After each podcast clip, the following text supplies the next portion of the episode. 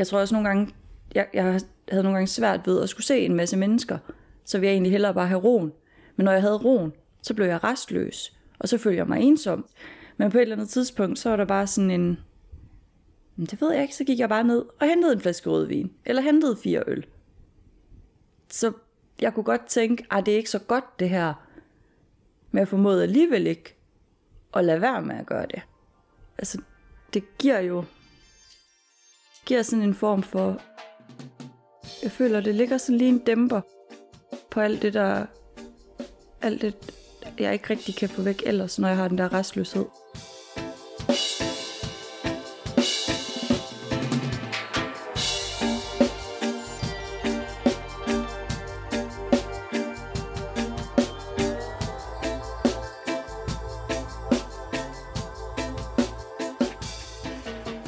Rikke, som du lige har hørt fra, vender vi tilbage til om et øjeblik.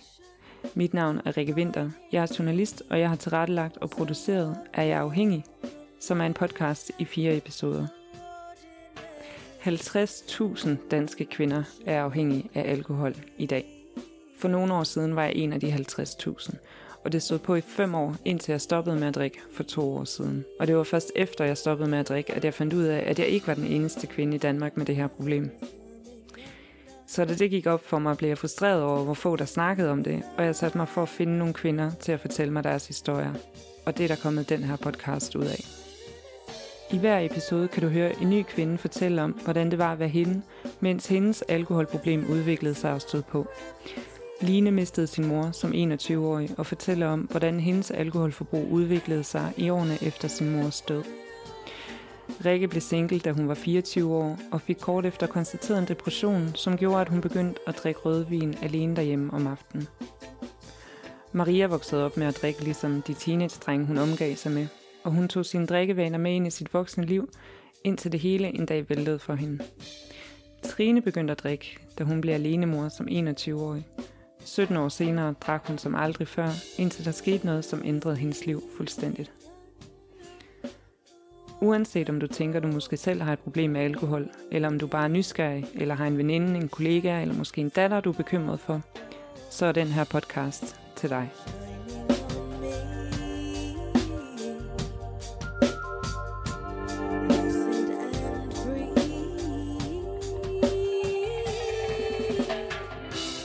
Jeg er Rikke Christine Nielsen. Jeg er 28 år gammel og bor i Randers hvor jeg læser til psykomotorisk terapeut. Rikke er 24 år, da hun flytter til Vodskov, lidt nord for Aalborg, og arbejder på det tidspunkt på kasernen i Nørresundby. Men tilværelsen viser sig ikke at være helt så nem, som hun havde håbet på. På det her tidspunkt, der bor jeg i Vodskov, og jeg flyttede derud, fordi jeg var gået fra min, øh, fra min daværende kæreste. Så jeg skulle have et sted at bo, øh, hvor jeg kunne have mig og min kat på en eller anden måde, så følte jeg mig meget dejlig fri, fordi nu var der ikke en, der skulle fortælle mig, hvordan han så mig, eller hvad det var, jeg ikke havde gjort rigtigt. Men også meget ensom, fordi nu boede jeg der i Voskov, og helt alene, og var lidt langt væk, og, og det jeg sådan egentlig husker fra den periode, det var, at jeg gik rigtig meget i byen. Og det var fandme tit, jeg vågnede dagen efter med sådan en knude i maven, og sådan en tanke om, åh oh, nej, hvorfor gik jeg nu i seng med ham? Ej, det var bare fuld i hjernen der var øh, liderlig og ville det. Og det havde jeg nok ikke gjort, hvis jeg var ædru. Øhm, så det gav jo også sådan lidt en træls følelse indeni. Og der kan man sige, det der med at sidde og skrive, og måske lige få et par glas rødvin. Det var, det var der, det begyndte. Ja, jo, jeg tænkte måske også, at den ikke var helt god, men jeg tror første gang, jeg tænkte, at den ikke var helt god, det var da jeg havde drukket en flaske rødvin selv, og tænkt, tænkte, ej, ah, man kunne måske godt lige drikke et glas mere, og jeg gik ned i Netto, ikke? Og da jeg kom tilbage, og jeg havde købt en flaske mere, der voldknækkede jeg mig. Altså, virkelig lå på alle fire og brækkede mig i toilettet, hvor jeg tænkte, du har drukket dig så fuld her alene, Rikke. Det var sgu ikke... Øh. Og dagen efter, det var fandme ikke sjovt. Jeg kan bare huske, at jeg havde det så ledet, fordi det gik lidt op for mig, at jeg havde drukket mig så fuld alene, at jeg voldbrækkede mig. Og så tænkte har jeg set sådan dinglefuld ud? Er der nogen, der har set mig? Jeg tror alle bare, jeg er alkoholiker. Altså det kan jeg huske, jeg tænkte. Det var fandme ikke sjovt. På det her tidspunkt begynder Rikke at tænke over den måde, hun drikker på, og hun kan se nogle mønstre fra tidligere i sit liv, som begynder at gentage sig. Så selvom det ikke er nemt, beslutter hun at fortælle det til en, som hun altid har kunne snakke med. Jeg ved godt, den ikke er god at drikke enten en halv flaske rødvin alene, eller en flaske, og så gå i seng. Den er ikke god. Øhm, og jeg kan også godt mærke, at der er nogle ting indeni, jeg ikke rigtig kan forholde mig til. Så jeg, jeg ringer faktisk til min gudmor og spørger, om vi kan gå en tur. Øhm, og fortæller, fortæller hende ligesom, at der er noget her, der øh, ja, som jeg ikke helt føler, jeg kan styre, og som jeg også er rigtig flår over. Øh, og hun siger så, om det vidste hun godt. Og så tænker jeg, hvad? Øh, og vi har jo så nogle gange talt i telefon sammen, når jeg har siddet derhjemme og fået noget at drikke. Og så siger hun, det vidste hun godt, for det kunne hun godt høre på mig. Og så blev jeg jo mega flov. Jeg tænkte, fuck, men noget lort. Ja, det var bare rendyrket skam. Jeg havde bare lyst til at kravle i et hul. Ja. Øhm. Men jeg var sådan lidt, jeg var sgu lidt frustreret, fordi jeg kan huske, at jeg siger til hende, ved du hvad, jeg føler bare, at jeg skifter det ene misbrug ud med det andet. Altså hvis det ikke er en spiseforstyrrelse eller overtræning, eller jeg skal kontrollere, hvad fanden jeg spiser, så, så er det, at jeg drikker alkohol. Hvad foregår der? Hvor hun siger, at det er jo meget naturligt, at hvis man ikke kommer ned til roden af det, der ligesom ligger til grunds for, så vil man skifte ud. Øhm, og vi gik en tur og snakkede om det her, egentlig sådan til, at jeg fik åbnet op for nogle veninder også, øhm, og fik fortalt dem, hvordan det stod til. Og tog ligesom dem, jeg... Der var en, der godt vidste, det er mine veninder, øhm, som generelt ved alt. Og, og der, der var en ko på isen der, og der var også fem andre, hvor jeg tænkte, men de her, de er så tætte, de kommer ikke til at vælge mig fra. Men det er stadig skamfuldt at sige det. I bund og grund, så tror jeg, det handlede for mig om, hvad de vi synes jo at være som menneske.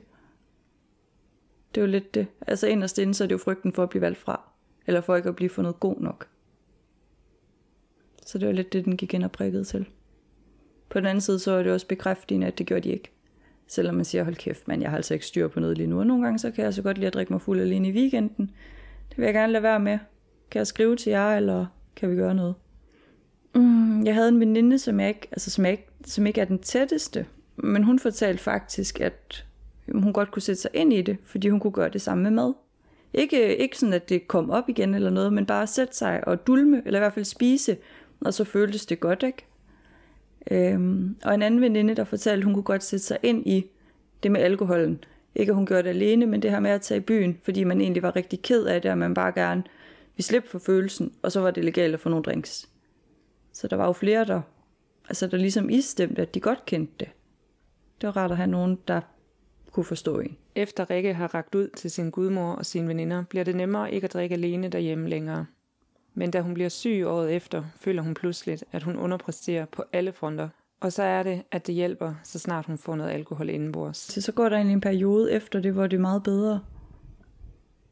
Altså der husker jeg det som, der går nok et års tid, hvor det selvfølgelig stadig er lidt op og ned bakkedaler, jeg prøver det nogle gange. Men egentlig, hvor jeg har sådan en oplevelse af, at det går sgu meget bedre. Øhm, og jeg får en ny kæreste, og har det virkelig dejligt, også med ham. Øhm, var rigtig, rigtig, rigtig glad, og forelsket, og ja, har det virkelig godt i mit liv. Øhm, og på et tidspunkt, så begynder det sådan at glide lidt det hele. Jeg har det træls. Jeg synes, jeg er ked af det hele tiden. Jeg har ondt i min ryg, og der er ikke rigtig noget, der hænger sammen. Og jeg kunne ikke rigtig få det til at gå op, fordi jeg burde bare være så glad. Fordi nu var jeg med den her mand, som jeg elskede så højt. Øhm, og jeg ender egentlig med at sygemelde mig et par uger med ryggen. Men jeg tænkte stadig, okay, nu må du afsted på arbejde igen. Og der kunne huske, der var en måned til sommerferie. Og så tænkte jeg, nu tager du den her måned, og så kan du slappe af i ferien, og så bliver det bedre. Jeg tog den her sommerferie, og jeg havde det bare så skidt. Jeg var så ked af det. Og det der med at, at have sådan en følelse af, at man egentlig burde være ret glad. Solen den stod bare højt på himlen, og jeg var bare træt og ked af det, og havde det lortet indeni.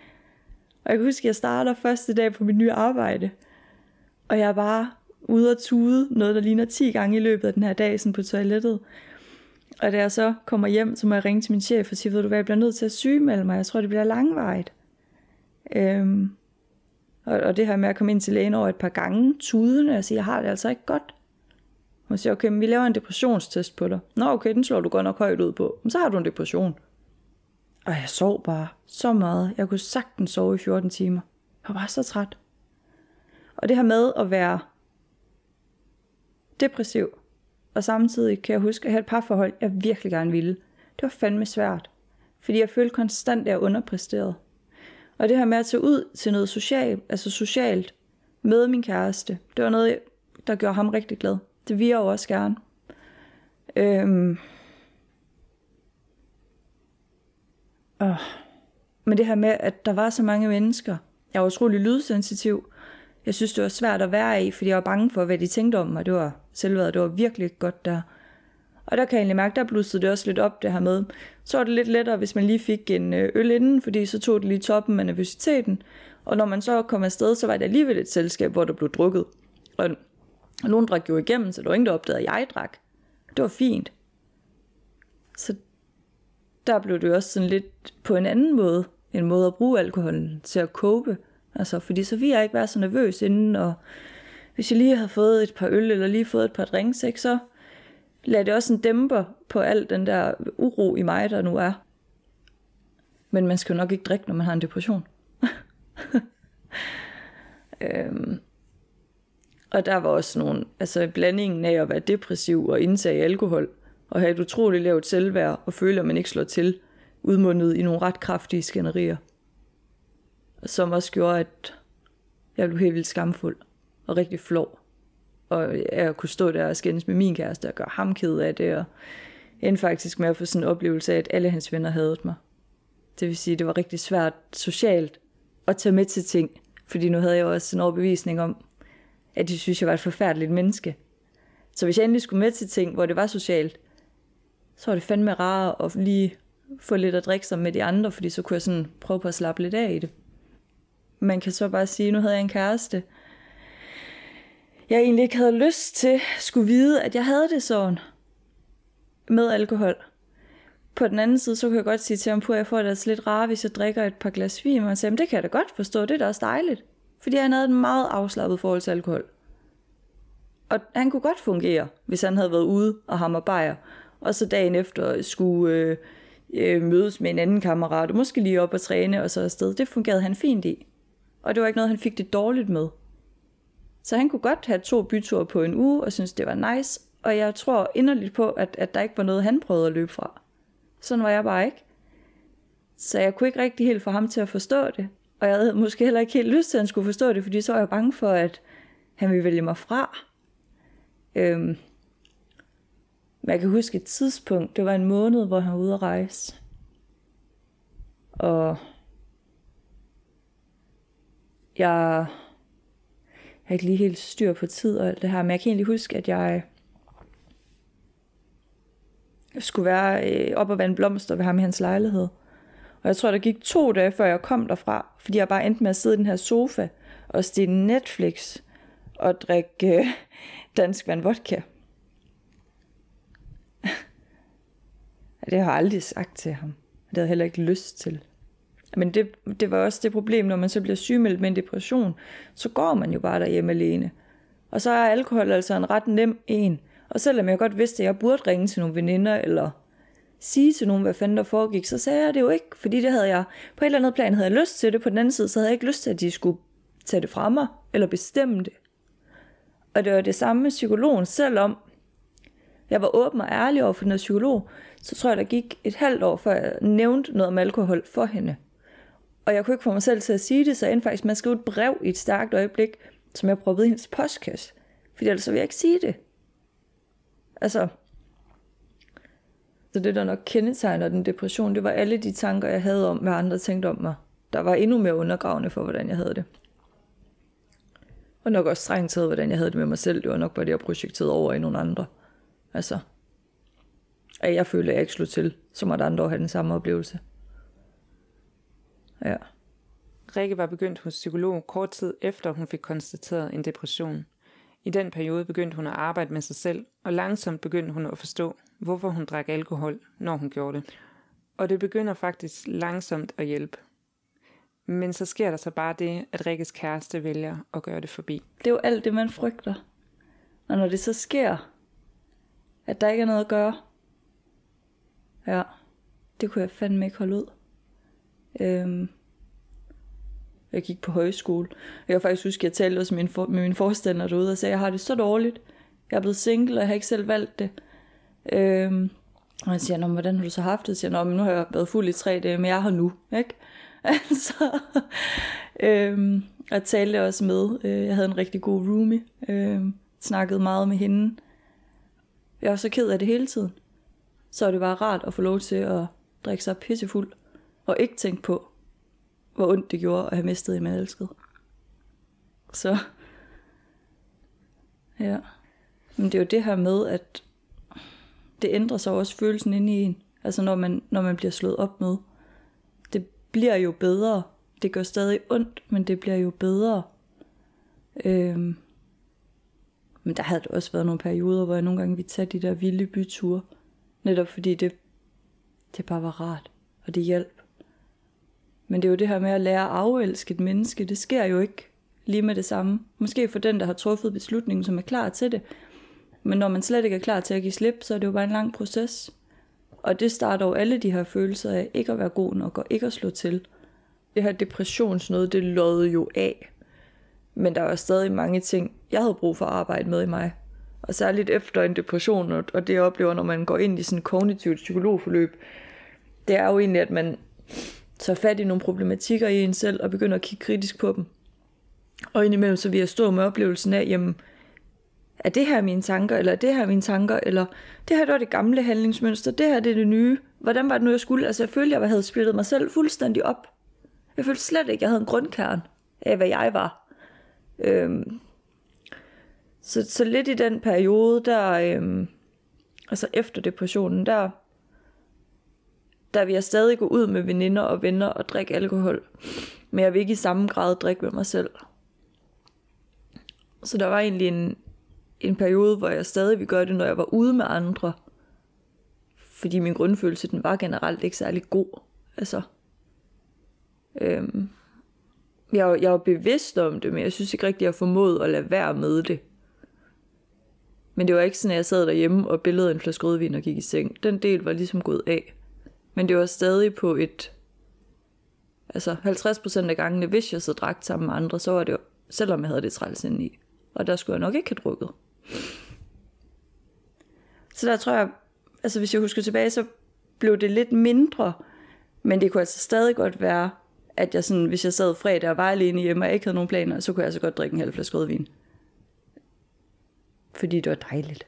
Og det Rikke siger her, det her med at drikke, når man har det træls i, det er noget, hun har bestemt sig for at arbejde med, så hun ikke længere behandler sig selv så dårligt, når hun får det trælse indeni. Så hun bestemmer sig for, at hun ikke længere vil drikke, når det er fordi, hun føler dårligt. Men hvordan ved hun, hvornår hun ikke skal drikke og arbejde med sig selv i stedet for? Det er så svært at beskrive, fordi det er jo bare noget, der sker inde i mig. Det, det er som om, jeg bliver ked af det, og restløs og vred, og irriteret på samme tid. Og så kommer der en masse tanker oven i det. Og jeg kan godt prøve med min logiske sans at sige, at det her det er bare følelser. De kommer bare lige forbi, og så går de væk.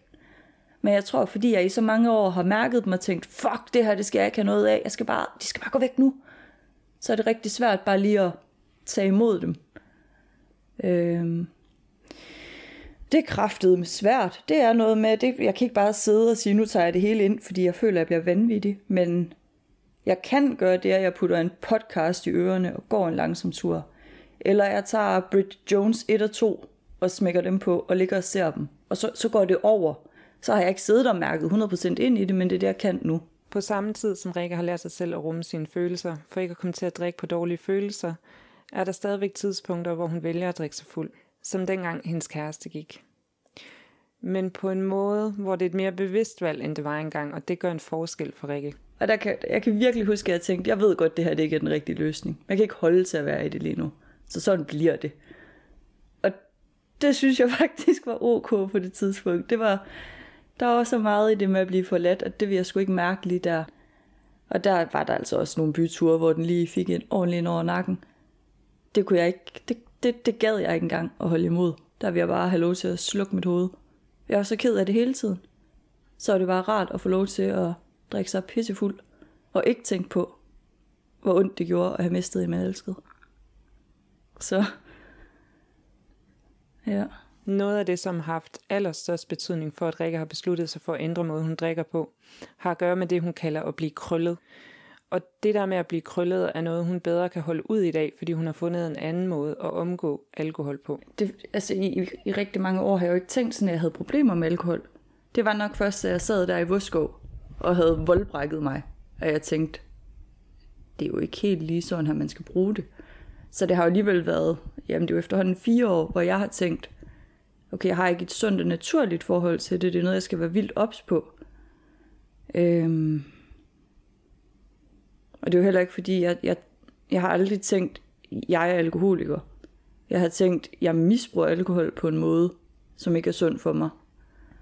Når jeg har haft det godt, og har følt, at jeg har haft overskud, øhm, og måske også været mere udadvendt og haft mere overskud til at være social, så har det ikke rigtig været i samme grad. Men når jeg psykisk har haft det svært, eller der er noget, der er gået mig på, så har jeg valgt den løsning. Jeg er lige så glad, som jeg bliver, når jeg får alkohol. Men lige så krøllet bliver jeg inde i dagen efter. Altså jeg føler jo nærmest, at det er min skyld, at børnene de sulter i Afrika. Jeg føler, at øh, alle er vrede på mig. Jeg er bange for, at jeg har gjort noget forkert, selvom jeg husker alt fra aftenen før, også selvom jeg har været helt alene. Øhm, så, så det er, at der sker virkelig noget med mit selvbillede dagen efter.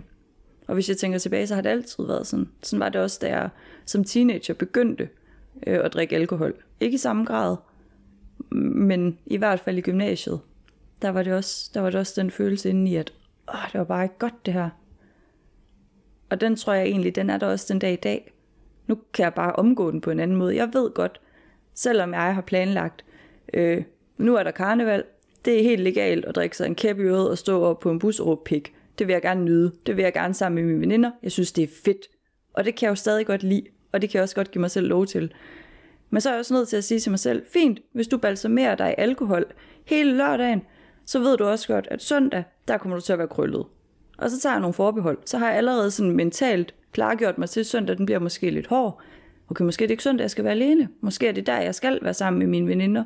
Så vi laver morgenmad sammen, og vi kan snakke sammen og sige, hvordan var det i går? Det var sjovt. Okay, hvordan er det i dag? Meh. Men så er det egentlig ok. Den selvindsigt, Rikke har fået, efter at have arbejdet med sig selv, betyder, at hun nu tør række ud, når hun føler sig presset. Fire år er gået siden tiden i Voskov, og i dag bor hun i Randers, hvor hun flyttede til for at læse psykomotorisk terapeut.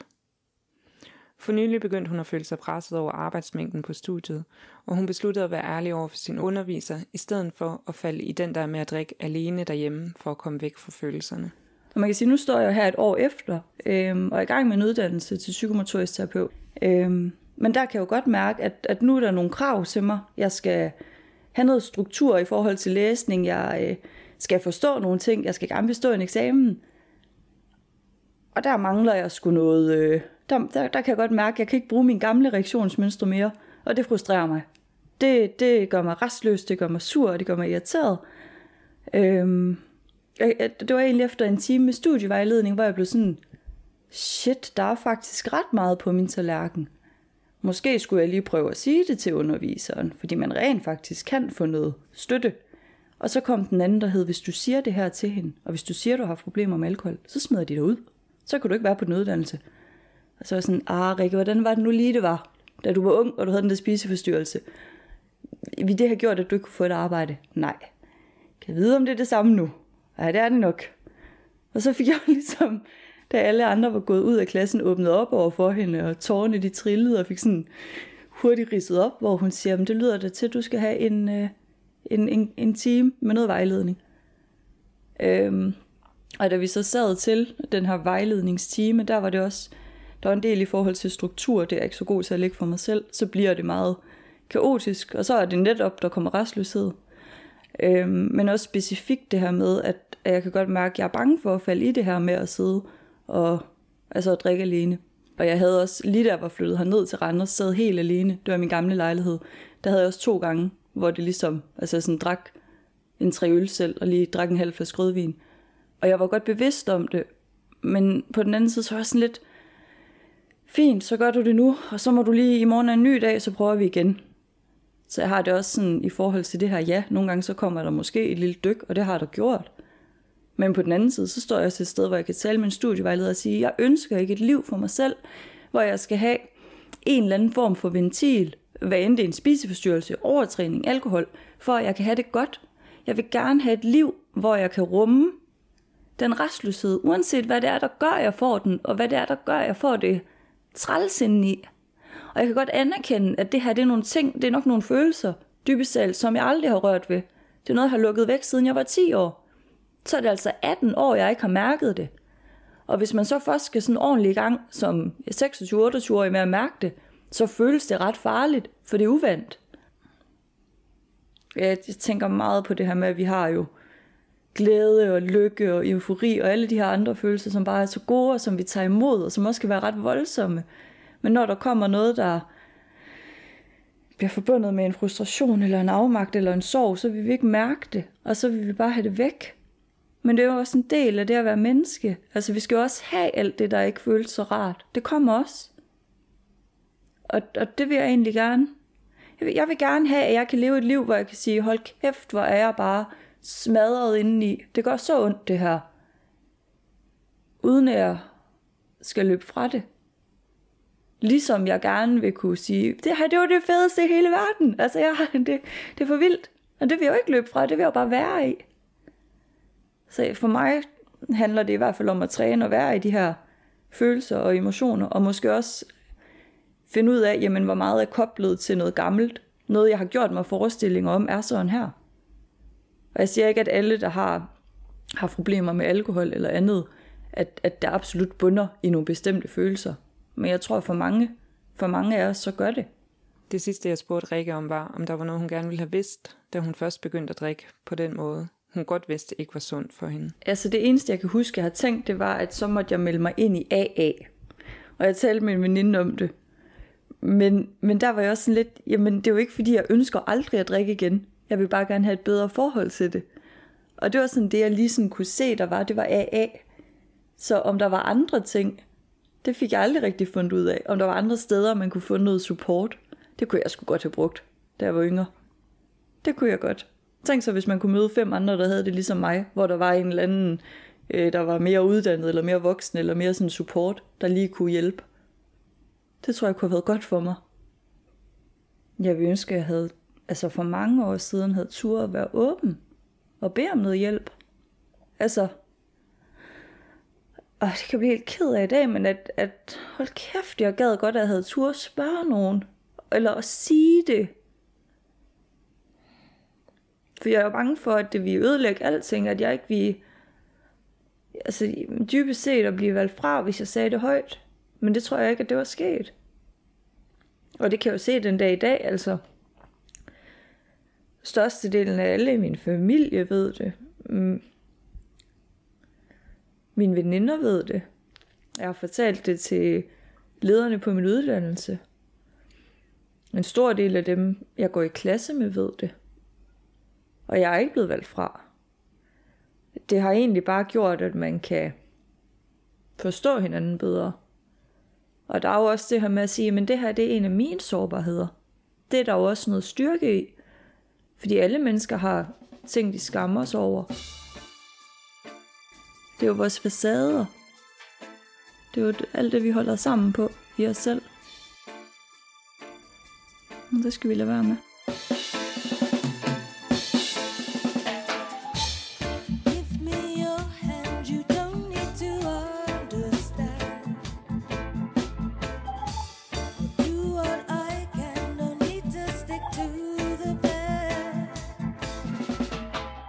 Jeg har mødt mange, der tror, at enten så kan man styre sit alkoholforbrug, eller også så kan man ikke, og så skal man vælge at være ædru for altid. Mange tror også, at anonyme alkoholikere er det eneste sted, man kan gå hen for at få hjælp. Men sådan er det heldigvis ikke. Der er rigtig meget hjælp at hente, og i programnoterne har jeg skrevet en liste over tilbud fra organisationer, som arbejder med alkoholproblemer og fra kommunerne. Her kan du finde al den information, du skal bruge, og du kan vælge at skrive over chat, sende en e-mail Ring til en hotline eller møde op til en personlig samtale. Det er anonymt, og det forpligter ikke at snakke om det.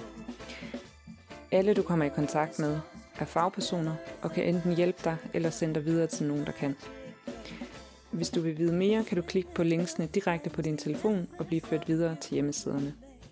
En stor tak til Alkohol og Samfund, og en særlig tak til Rikke, Maria, Line og Trine.